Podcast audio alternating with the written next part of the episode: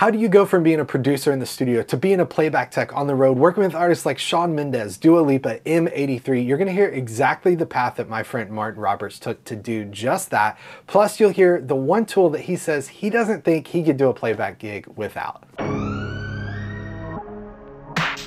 Hey everyone, welcome back to Behind the Spacebar. If this is your first time here, I'm so glad you're here. This is a show for people that are running tracks on stage, using Ableton Live on stage to perform, or one day hoping to do that. Uh, this is one of my favorite types of shows to record, which is a interview show.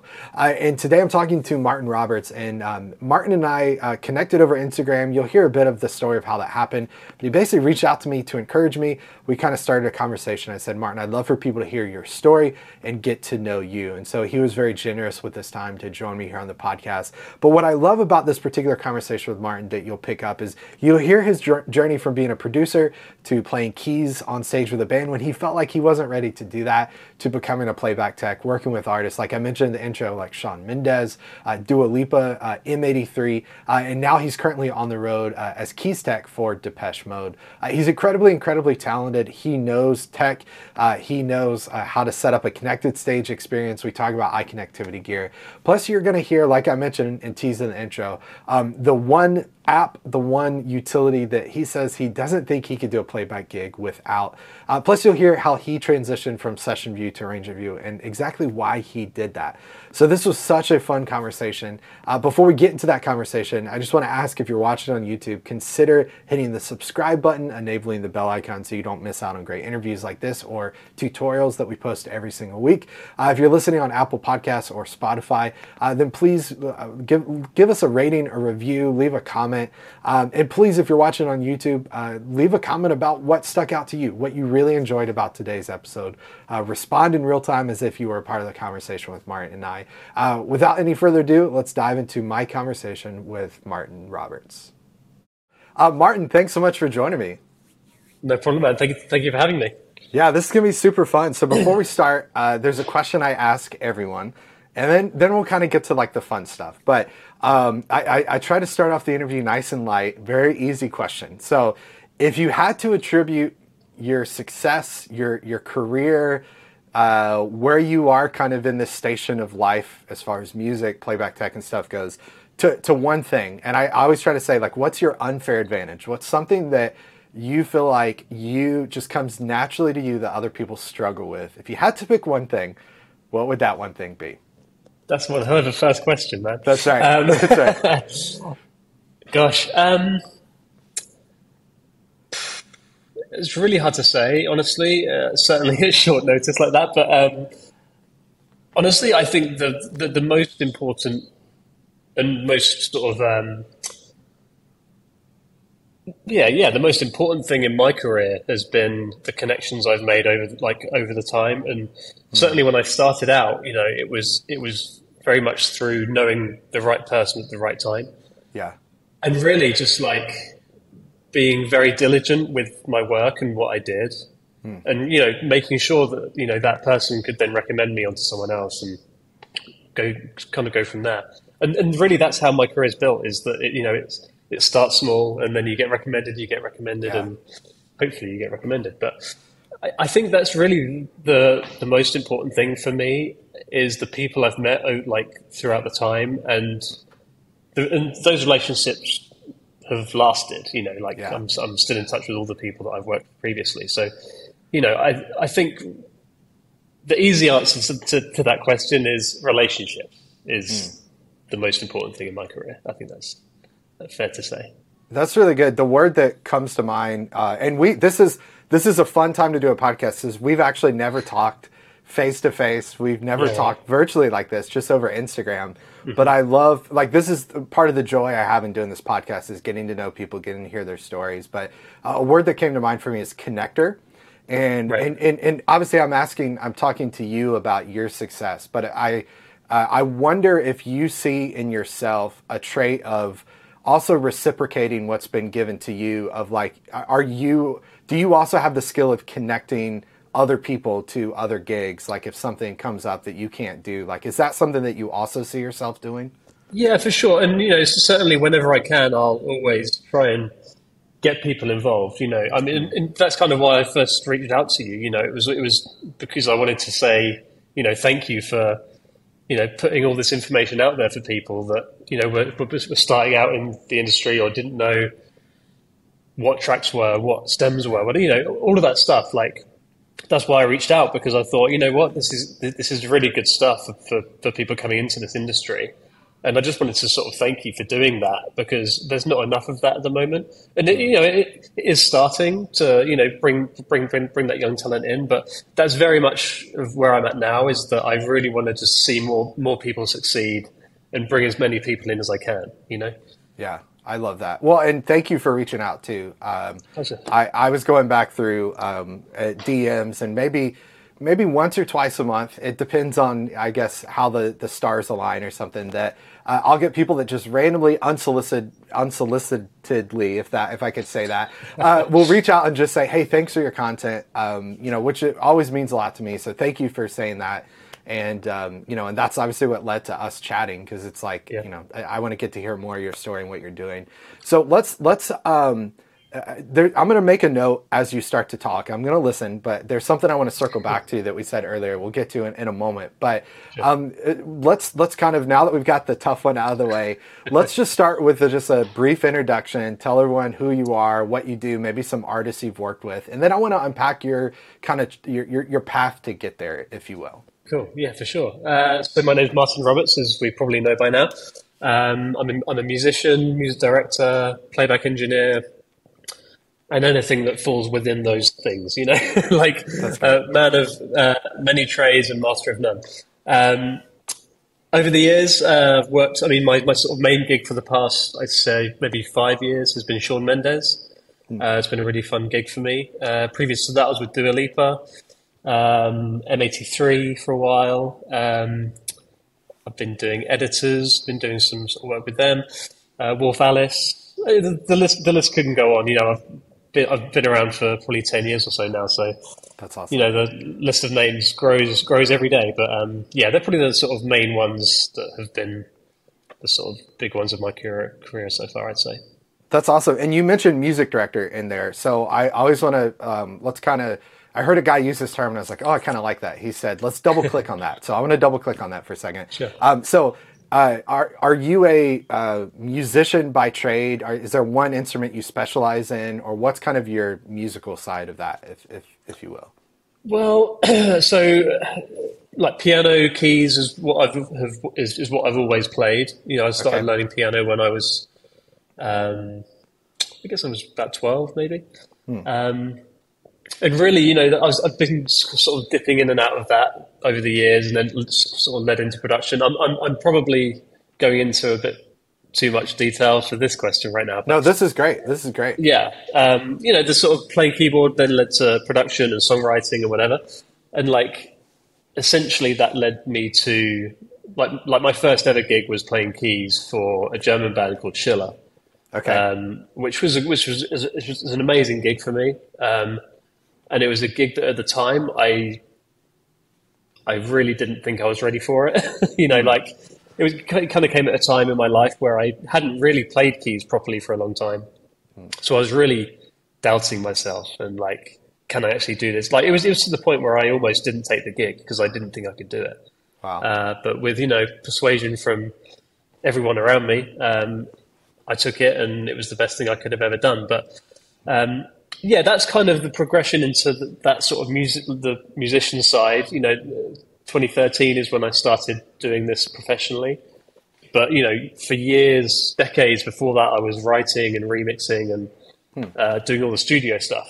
Okay. And really, the the sort of music director side of it, um, you know, for me, it's it kind of, I guess, similar for you as well someone that you know does does music direction and does playback and whatever, you kind of you kind of like you got that balance of being a tech and being a musician and being whatever, yeah. you know. So yeah. it kind of comes and goes. Um, but like for me, the music director side of it, that's the part I enjoy the most because hmm. it's kind of that like that cross between the studio in the stage. Not to not to uh, quote your title too much, but yeah, make a you know, make a great company name. I like that. That's yeah, good. exactly.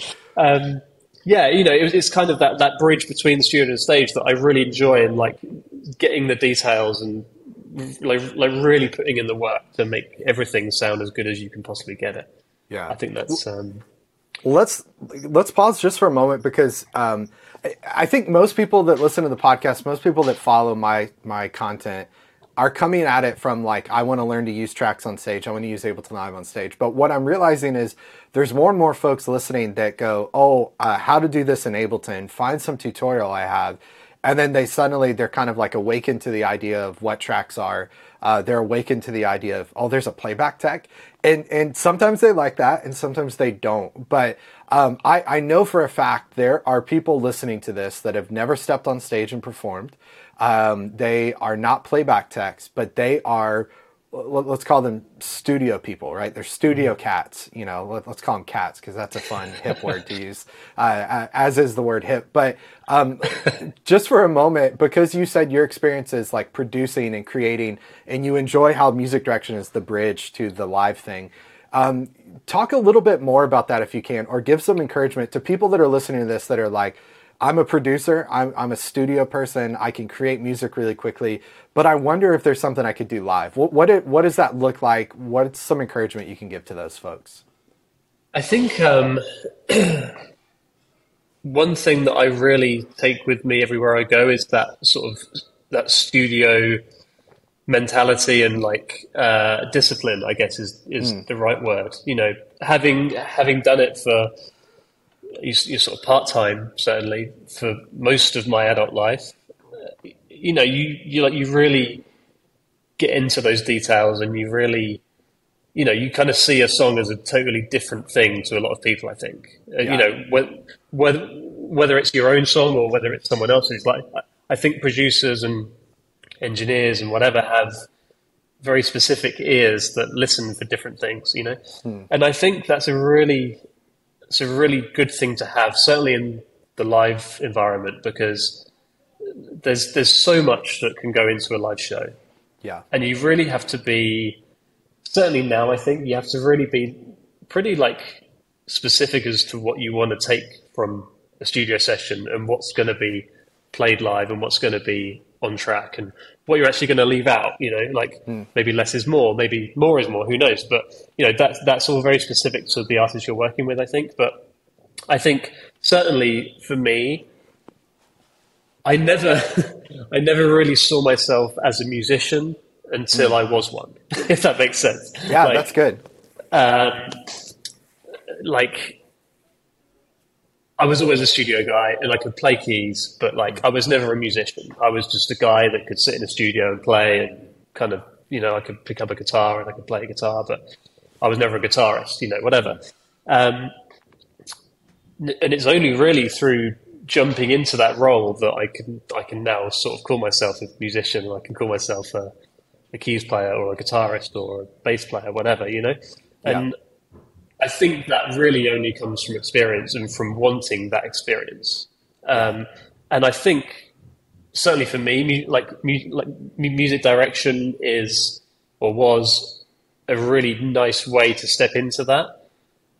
If that makes sense, it does. To kind yeah. of come from that, that studio world into into live world, and like it's kind of the same role, really. Yeah, the sort of bare bones of it is the same role. Um, certainly part of it.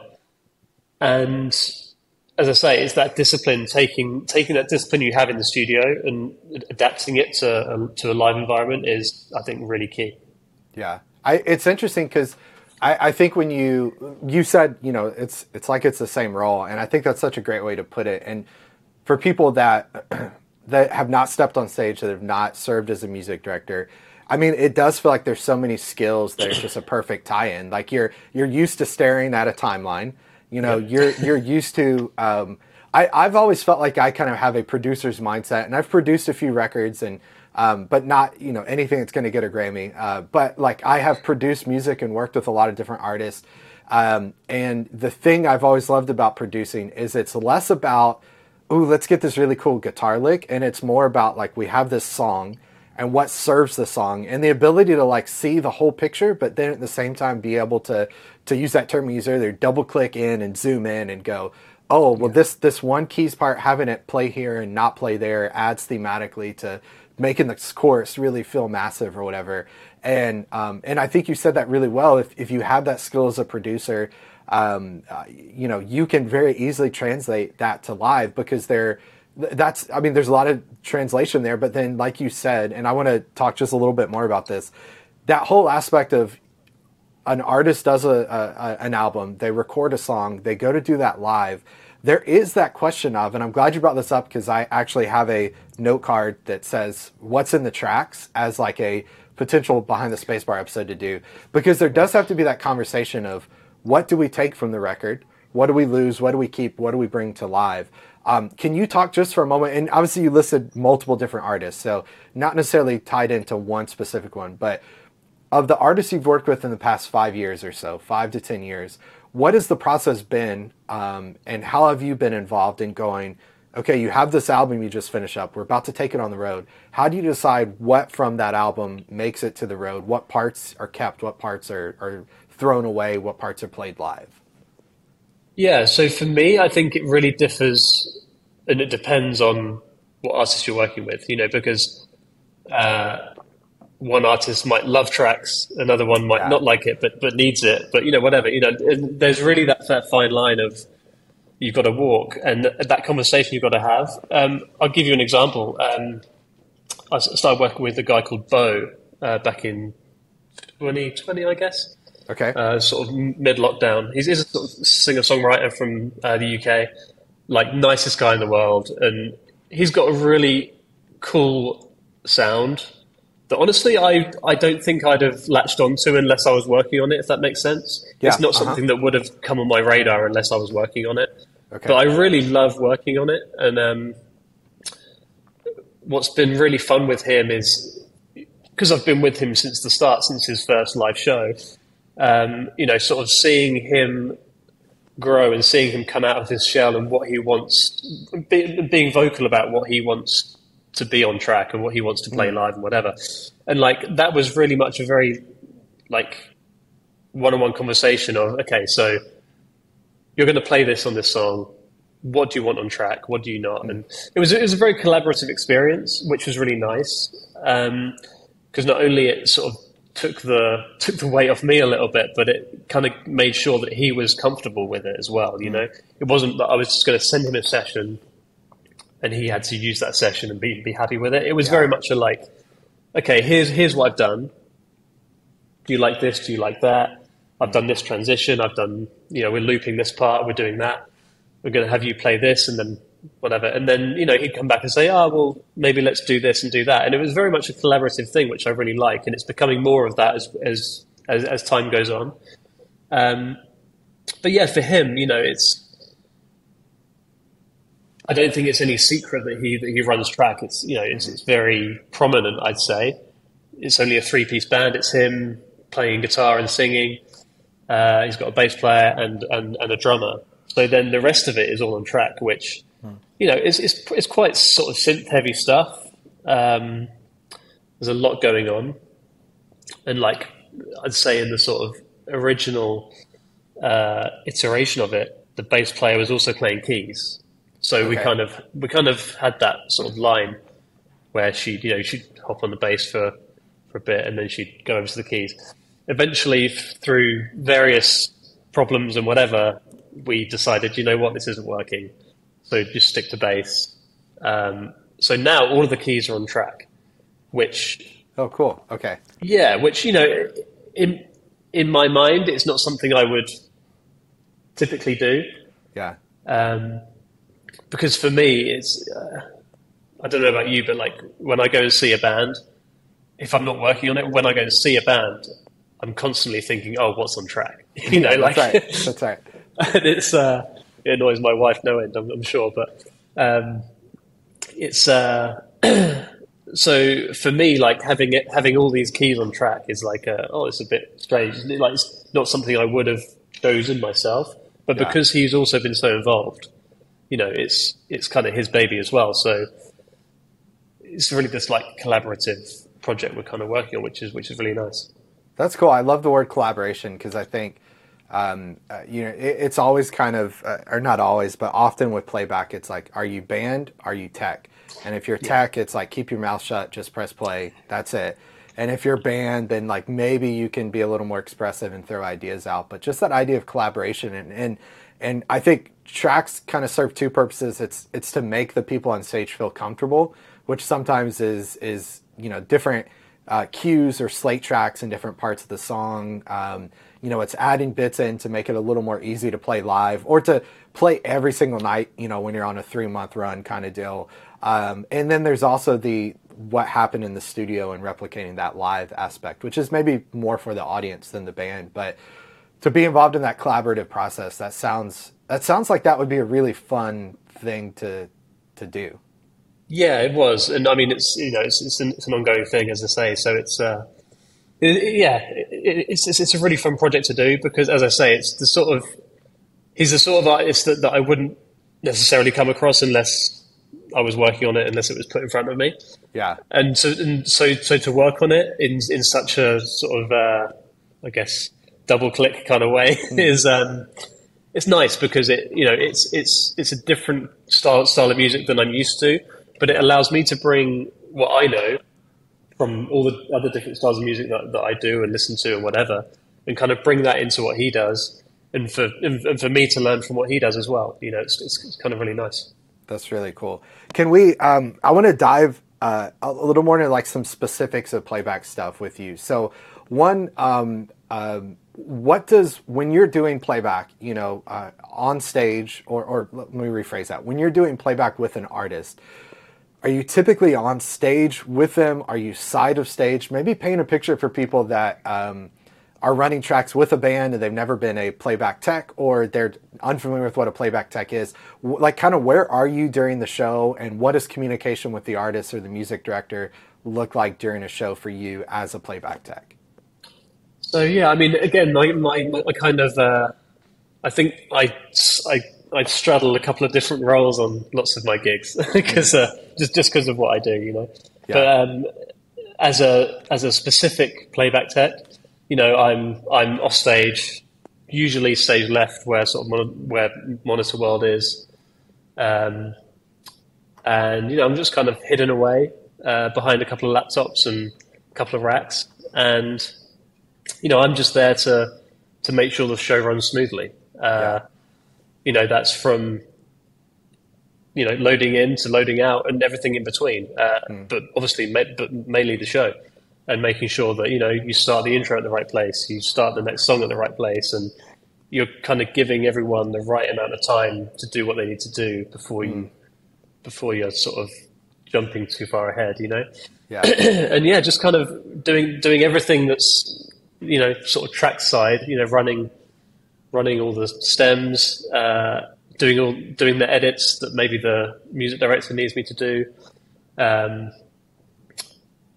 and then you know that can also sort of jump out into other roles, which you know like preparing like sampled stuff from the stems, mm. so that, so the keyboard player can play this stuff, you know, and they're playing a sample of or whatever from the stems as opposed to recreating it or finding a totally different sound, or it's you know sound design and uh, actually recreating that sound on mm. this keyboard or that synth or whatever. So there's a lot of different you know layers to it, I think, and it really depends who I'm working with, what the gig is, um, and you know actually what's happening because a lot of people just have playback that's you know start stop start stop start stop Hmm. Whereas, and I'm seeing it a lot more now.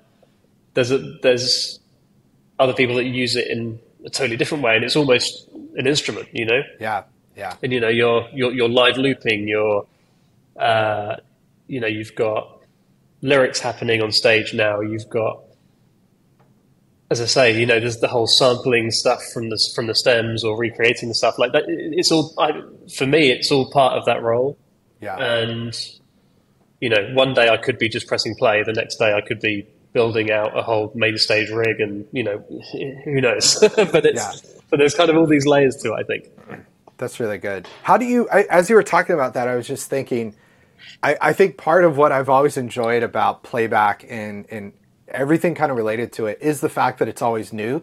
It's always moving constantly. Um, I mean, as we record this, I'm looking at a piece of gear that's unreleased, that has not been announced, that will be absolutely game changing in the playback world. Um, I just did a video for a, a, piece of software that is released now, uh, Lyrics by Strange Electronic, mm-hmm. uh, that is absolutely game changing. Uh, two weeks before that, I did a video for AbleSet, the brand new version AbleSet 2, which is absolutely game changing. But um, I love that stuff constantly is changing, and you have to be on your toes, and it's not a sit back, arms crossed, this is how we've done it for years, kid, leave me alone. How do you personally keep up with like the new stuff that's coming. And then when you're in a situation where, um, you know, maybe because of your studio experience, you know how to pull something from a, a stem, turn it into a sample, load it into a, a sampler in Ableton or in, in MainStage or whatever, and have the keys player play that. But if you're on the road, if you're getting ready to work with an artist and someone says, Martin, I, I really would like to blank, and you're going, I have no idea how the hell to do this what what's like in your mind? What are the steps you take to figure that out and then to make that happen? That's a great question. Um, so, like, I guess one thing you, you, should know about me is that I love to be busy. Mm. uh, I love to be, you know, challenged. I love to be creative. I love to be able to be all those things. Mm. And when I'm not, that's when I probably do my best work. Is that you know I I really dig deep into stuff that I have no idea about, and I and I, I, I guess I try and preempt those things of oh can can you do this? And i'm like no i can't. You know so i, I kind of try and preempt that and i try and learn these things before it's too late and, I, and i'm and i'm in that situation. That's great. Um, but you know what? Like i'll take you right back to the beginning. My my first ever gig as a tech uh, would have been i guess 2014 okay. Um, uh, so this was after the tour I'd done with Schiller, where I was playing, uh, and you know, it was just it's just a gig that I that I took. Someone sort of reached out that I'd been in touch with previously. He needed a dep, and then you know, I, I was like, yeah, sure, I'll do it. Like at that point, I don't think I'd even touched Ableton. Hmm. Like aside from doing some like DJ stuff with it years before, you know, like I hadn't even touched Ableton at all. And I walk into this gig and like it was Ableton, obviously. Mm. And I had no idea. Like, I really, I just had to really like, just kind of fake it until I made it. Like, and you know, it's not something I'm proud to say. You know, like I, and it's not something I do now, luckily. But mm. honestly, I think that's kind of where, uh, where some good stuff can happen.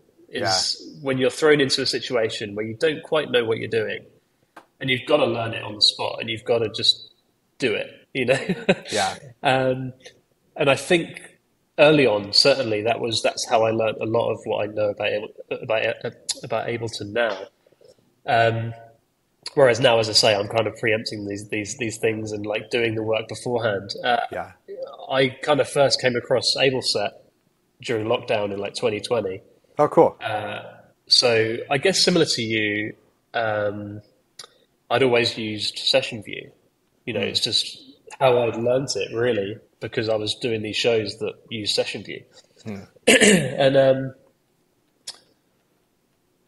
the the sort of so the 2019 Shawn Mendes tour we did that was that was all in Session View, and I spent the entire time, you know, running these songs in Session View. But then we go into like sound check the next day, and we change part of the song, and then I had to bounce it all out again, put it back mm. into the session view, and it was just so tedious, you know, like, and it really, it really got to me. so like, oh, like we, like we did it a lot. It was like every other day there was a change, or and you know that's that, that's part of it. You know, it's not yeah. it's not me complaining about it, but it was you know it's, it's part of the gig.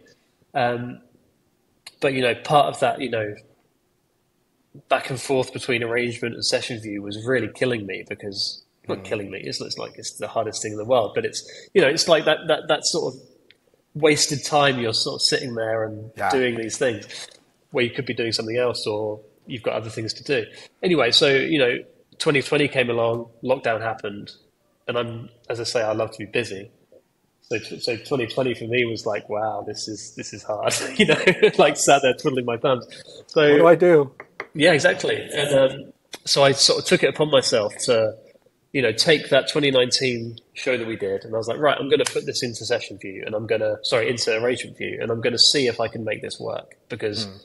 I don't want to have to keep doing those edits every day and putting them back in the session anyway. So, so I did that, and obviously there was things I couldn't do. There was things, you know, we had some looping going on, we had some uh, follow action stuff going on. Mm. So there's stuff I couldn't do within within arrangement view, which is when I discovered AbleSet. And like, I, I, I just, I fell in love with it straight away. And, uh, you know, I'm good friends with Leo now. And, you know, I've been sort of beta testing a lot of his stuff over the past mm. couple of years. And, you know, it, it's through, it's through the want to be better that I discover these things. That's or, cool. you know, the want to be better or the want to make things easier or the want to save time or whatever. You know, it's yeah, it's this for me. It's like a hunger of wanting to be busy and wanting to do stuff, but it leads you to somewhere that I think is quite it's quite nice that you're kind of prepared for these things. Where you're not in that situation where someone says, "Can you do this?" and you're like, "Yeah, eh, probably not." That's um, gosh, I I, I, wish we could go back and like replay that and just play that three times over, and that's the rest of the podcast. Because um, I mean, one, you you just perfectly laid out what I try in every video I do to to explain to people. Um, you know, and I'm not a session view hater. There's a lot of fantastic uses for session view. If you're doing live looping on stage, you should highly consider it. If you're using Ableton just for keys, you should highly consider it. If you're, di- you know, demoing songs as a songwriter, you should highly consider it. But if you're running tracks and you are working with an artist uh, who the, the only thing um, the only thing that artists never change their mind on is the fact that they're going to change their mind and that's why to me arrangement view is like the perfect solution for those quick exactly. edits. It's right there. Um, so i love that. I mean again everyone go back hit hit back on the podcast player skip back on youtube and listen to that. Um, you you threw out ableset which again leo is is a freaking genius. Like when yeah. he sent me ableset 2 i I kind of it took a couple days and I like casually looked at it and then I opened it and I was like I literally emailed him back and I said, "Dude, you are a genius.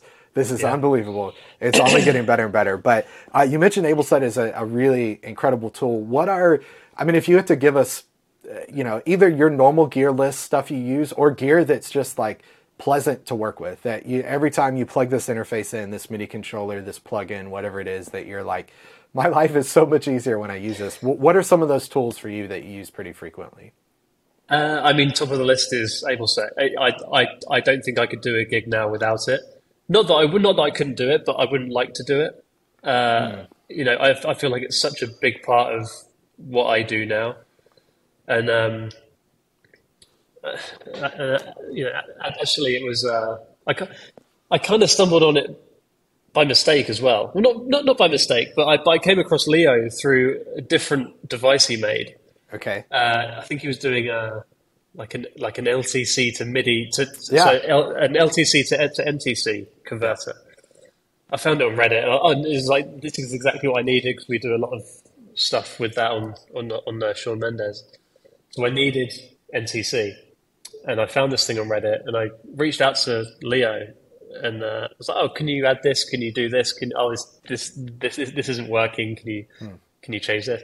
And through that is how I discovered AbleSet because you know a few months earlier he'd he'd, he'd posted that, so I kind of stumbled on it that way. And honestly, it's it's made my life so much easier and actually so much more fun. Um, I don't know if fun's the right word, but um, honestly, I get that though. It, it, I mean, I, yeah. yeah, I get that. Yeah, it, it, as I say, it's uh, it's such a big part of my workflow now that I don't think I would enjoy doing a doing a gig without it. Yeah. Um, and you know, I've been I've been quite involved with Leo in uh, sort of beta testing his uh, lyrics feature, which I know you've recently talked about. Yeah. Um, you know, I've been I've been doing that with him for probably uh, maybe, maybe a year. I don't know, maybe wow. a year now. Um, wow yeah, and it's been really fun to like be a part of that and to see all these new features he's bringing, and you know, just as as you say, it's like an ever changing thing, an ever evolving thing, which I really enjoy. So yeah, certainly AbleSet is top of that list. Um, regards to anything else, um, gear wise, that's a great question. Um, I don't know if there's any hardware that I was like take with me to every gig. Do you know what I mean? Like, Yeah. it's uh, it's, it's a strange one. Um, Well, let me, let me ask a question that maybe gets us into some of that. So Yeah. you you get hired for Shawn Mendes or M83 or any of these bands that you mentioned th- that you've worked with recently. Do do you come into a situation where there's already gear, or do they say, Martin, we want to do playback, buy a rig, and let's do it? Uh, it depends. Um, Okay. Certainly, there's been there's been bands that I've come in and they've said, right, we haven't got a rig, we need everything. Yeah. And then you know, then in which case it's uh, okay. Well, what's your budget? You know, is it a is it an iConnectivity rig? Is it a uh, you know, is it a MADI rig? Is it what? You know, there's a whole there's a whole load of things that you could a whole a whole broad spectrum of things you could you could spend money on there, but. Yeah. Uh, but yeah, then there's other gigs that I've walked in and they've already got a rig, and you've kind of, you know, trying to adapt to that. So like when I started Shawn Mendes, essentially they didn't have a playback tech before, but but they had a rig, okay. and it was run by whoever was around at the time, kind of thing. You know, sometimes the production manager would go in, and, he, and he- he'd be doing it. Sometimes the MD would be involved. Sometimes the stage manager would be involved. You know, and they didn't have a dedicated guy. So I kind of came in in 2019, and I was that guy. But you know, I kind of walked into a rig that was already built, and essentially a session that was pretty much built, but for me, not quite how I'd have built it. Yeah. So like a lot of the first couple of weeks while I was there during during band rehearsals was me trying stuff out, you know. Hmm. So we'd you know we'd do a we'd do a day of rehearsal and then I'd have all these ideas that I'd want to do or try and I'd, then I'd at the end of the day I'd spend a couple of hours or all night trying out these ideas to then bring in the next day and be like oh should we try this should we try That's that cool. you know That's cool. and like that I think is kind of where we've ended up now. I've got a re- I've got a really great great relationship with Shawn's MD Zubin, and um, we've kind of got this really nice back and forth now where I think he can kind of trust me to do what he needs to what, what he needs doing, and I can bring these ideas in that I've got, whether it, you know whether it be a, a looping thing or a whatever you know whatever That's it is. I, I, I can bring in these ideas. Sometimes it's a no. Sometimes it's yeah, let's try it. Sometimes it doesn't work. You know, whatever. But you know, it's this it's this really nice thing. So that kind of started with me going into this gig with with, with having a with having a rig already built, which I've kind of maneuvered my way into, as it were. And um, you know, it's kind of built up from there. And essentially, we're still running the same rig, but it's Okay. just now expanded out massively. Yeah, it's, it's it's a mental rig now. uh, which, Can you talk know, us through, as much as you're allowed to or can, what what's the unique stuff in that rig that makes that like so mental and so cool? Um, there's just a lot going on, honestly. So Okay. when I came into the gig, there was there was no MIDI whatsoever. Okay. It was you know there was there was playback and the band were on stage and they did their thing. Um, but throughout the year, you know, we started adding things in. Uh, maybe the bass player needed some program changes. Uh, maybe the drummer needed some program changes for his for his drum brain. Um, you know, part of it was part part of that rig as well is the keyboard rig, which is on main stage. Uh, maybe they needed some like MIDI clock from from uh, from Ableton. All these things that just kind of kind of started adding up throughout the year, and like eventually it was just this rig that was like, uh, if you if you move anything, it's gonna it's gonna fall apart, you know. yeah. Yeah. Um, so that so that's why you know 2020 was it was kind of kind of nice in a way, but not in a not in many other ways, obviously. Yeah. Uh, where I had that time to like sit down and think, right, what do I want to do for this next tour? You know, like I know I don't want to be using session view, so let's fix that, fix that, and then we had a whole other list of things we needed to achieve. We, we, we were going to have a B stage where the band would have a completely replicate uh, setup. So essentially, two two stages running the same gear, that I had to figure out. Okay, is it all going to be on this one rig, or is we going to need two rigs? Are we going to need this, that? You know. Hmm. Um, and then, I mean, specifically, I don't know if there's anything that crazy about it, but you know, we have we. I think the rig I built in 2022 last year before we went out, it was a pretty mammoth thing. Like yeah. we, we, we we had the same, essentially the same sort of bare bones of the rig, which was which was a MADI rig, so a Ferrofish and a uh, direct out box. Um, you know, that was the bare bones of it. But then adding all this MIDI into it as well. So, uh, you know, I put a, uh, put a Mio XM, no, no, sorry, XL in, in in in the main rack, and then basically we had, I think, seven Mio XMs around wow. different places. Like, yeah, and, and, all on Cat five or Cat six. Um, and yeah, it was just like basically one Mio XM for everyone. You know, yeah, it's a bit like a great. Oprah scenario. Um, and like, it was really nice. It was like a really nice build in the end. But like, I think to come, I think to go back into it is going to be a bit of a uh, thing to to try and figure out my head around. But yeah. like, yeah, there's there's just a lot going on. You know, we've got um, obviously it's running AbleSet now. Um, I myself don't actually run the tracks. I just kind of look after them. We've got a stage manager that that essentially presses play and stop, and he's like show caller. Okay. So he'll be in Shawn's ear to tell him what's next and whatever and, and he'll be the one pressing play. So, so he's got an iPad that's all, you know, again, he's got, so yeah, I, iPad connected to a Mio XM, which is connected to my Mio XL. Um, and then, so he's running the show, but I can see everything. You know, I've got, I've got, I've got performance view up. I've got this, I've got the set list view up, and then I've got the, the tracks in front of me. Um, I've got the keyboard rig next to me as well. Hmm. Um, yeah, there's lots of MIDI going on, lots of MIDI for guitar guitar world, like lots of pedal stuff, like lots of uh, guitar pedals on MIDI that are getting changes, or you know volume ramps or whatever. Um, yeah, it's just a lot. Uh, MTC going all sorts of places as well.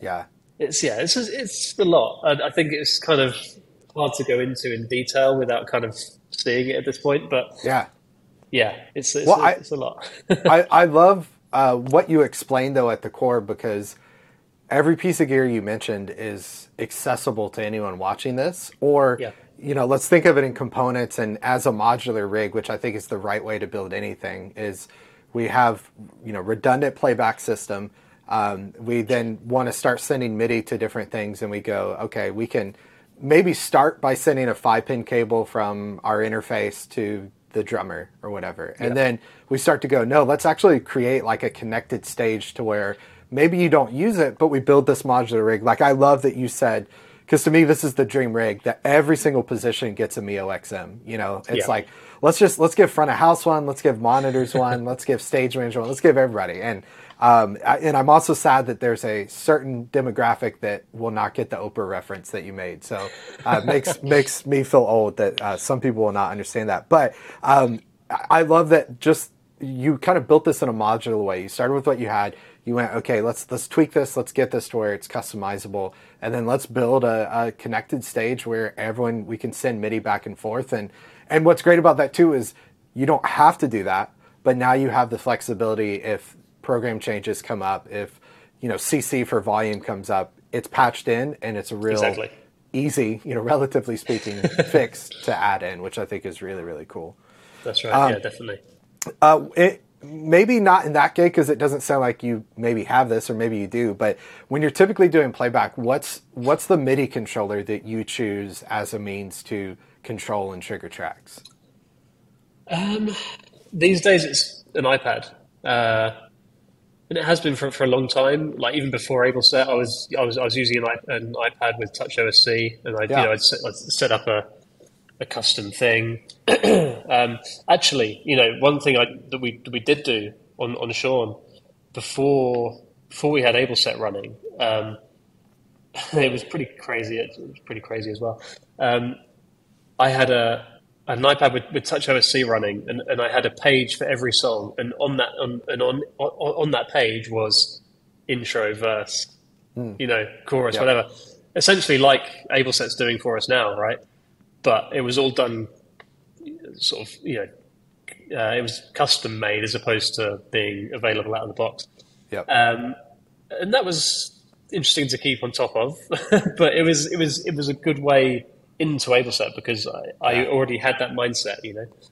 Um, but uh, yeah, I think iPad has been my my main thing. I've just been controlling with for a long time. Uh, you know, previous to that, I maybe used like an Alesis Q25. Okay. You know, just a 25 note keyboard. You know, any, anything you can send a MIDI control out of will will do. Uh, yeah. And for me, an iPad just kind of does it. It kind of does everything. Yeah. That um, you saying that took me back to, I was actually updating. Uh, so the one of the first like really cool things I ever did with playback was exactly what you said with Touch TouchOSC. Every single page was a different song. I had Ableton sending commands back to like pull up that page for that song when we selected it in Ableton, or I could select it on the iPad and jump there, like whatever way we went. Um, it was incredibly, incredibly cool. And I went to go update uh, for the new TouchOSC update. I was like updating my TouchOSC course, and I can't remember the timing exactly, but I, I believe AbleSet was out, and I maybe had just done the course or was about to. But I'm like literally going through the TouchOSC course, and I'm going, I don't think anyone needs to do this anymore. Like the, yeah. the amount of work it was taking for me to create a page per song and add the song sections, edit those if we changed a section you know, just the, the back and forth. Like TouchOSC is still fantastic. It's still a, a great solution. But exactly what you said, I realized halfway through, I'm like, wait, AbleSet does this. It's literally yeah, exactly. MIDI control on an iPad. So, right. um, uh, Leo, if you're listening, uh, we'll have to work out some sort of partnership, sponsorship thing for this episode because uh, we're, we're definitely pushing AbleSet on this one. So, um, Martin, just a couple of things I want to like wrap up with here. Um, one, I want to jump all the way back to the beginning and kind of tie this into a couple of different things we've talked about. Um, what's one tip you have for people that are are completely brand new? They want to get into this, and maybe they have that feeling you had before you you got hired to play keys for that band that you mentioned in the beginning.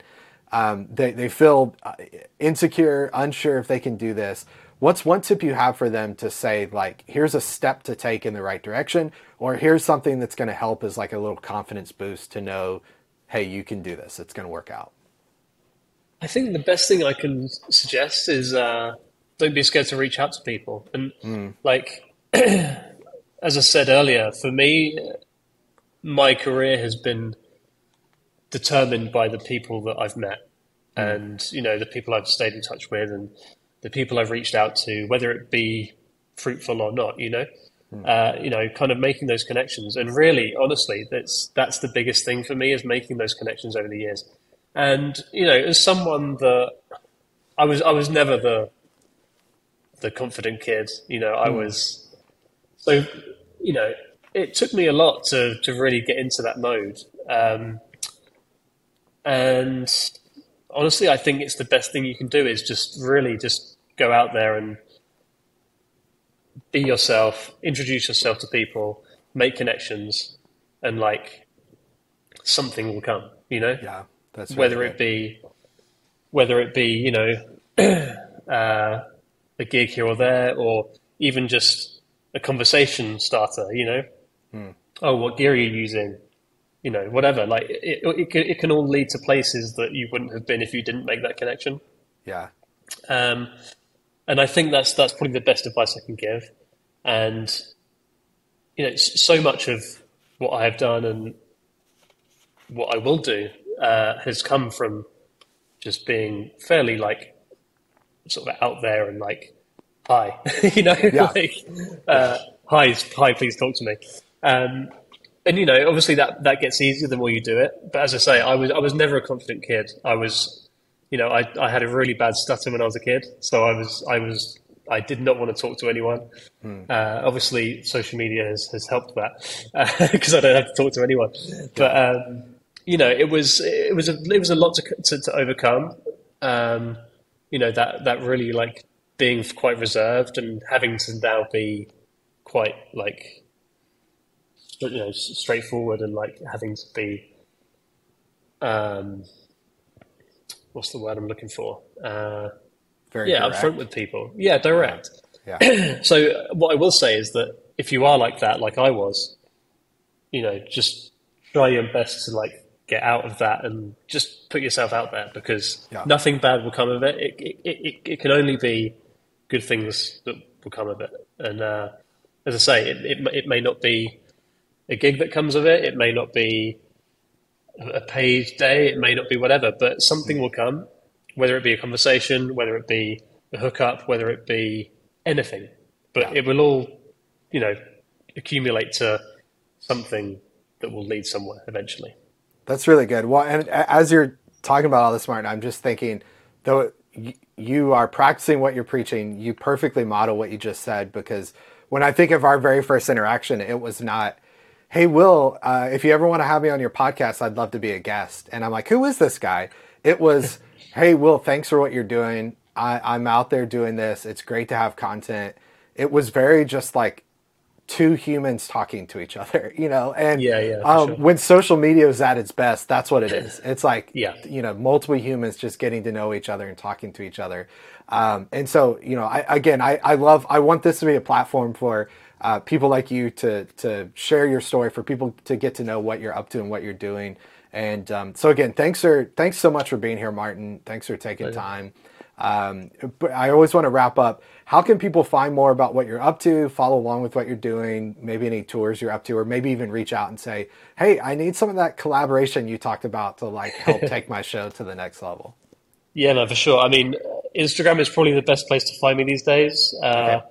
Which is Martin L. Roberts. Um, yeah, just kind of reach out anytime, anywhere. Uh, I'm more than happy always to talk to people. And you know, if, if you're if you're new, if you're whatever, you know, reach out if if, if, if you need a hand, if you need advice, whatever. I'm more than happy. And as I say, one of the one of the things I was sort of reaching out to you about is you know trying to bring new new talent into this industry because we're really lacking new talent here, uh, but also we're lacking old talent. Not old in the age sense, but like you know, 2020, 2021 really hit this industry hard. Yeah. So a lot of the people we did have have, have moved on. They're not touring anymore. So we're really, you know, we're kind of limited with the people we have now, and the people that are still here are great. but you know, I think there's there's a really big space for new talent, new, fresh, and hungry talent to come in and occupy that space because that's what we need. We need we need these people that are hungry for it and willing to put the work in and like willing to reach out to people and whatever and make those connections. And I'm all about that. So if you're new, if you're hungry to do something, get in touch and I will happily either guide you the right place or answer your questions or whatever. I'm here.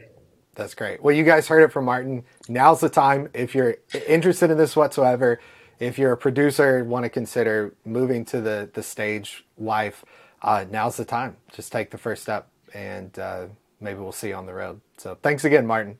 Thanks, man. All right, cheers. Yes. Gosh, I love that conversation with Martin so much. I, I could have kept talking for about another hour, but there's so many great, incredible things he shared in that conversation. So much about mindset, about his particular mindset, trying to stay ahead of the curve, to constantly challenge himself, to constantly be wondering, is there a better way to do it? That I hope you can take and apply to your particular setup and scenario. Now, if you're brand new to this idea of, of being a playback tech, of using tracks on stage, if you want to follow in Martin's path, uh, then the best thing you can do is head to fromstudiotostage.com slash subscribe, uh, and you can become a From Studio to Stage student. While you're there, you'll get access to all of my courses, the community, my products and templates that I create, uh, and I'm going to help you along the path and the journey of becoming a playback tech or using Ableton Live live on stage with your band. So make sure you head there to check that out. And if you're not ready for that, you just want to kind of try things out, see how all this works, then make sure you subscribe on YouTube, enable the bell icon so you see exactly when we post brand new episodes of the podcast. And again, make sure to also click the link in the show notes to head over to Martin's profile on Instagram. Uh, shoot him a message. Just say, man, thanks for that. Let him know what you enjoyed from today's conversation. Martin, again, thanks for your time. Thanks for your time, everyone that's watching and listening to this. And hope to see you on the next episode of Behind the Spacebar. Take care, everybody. Bye.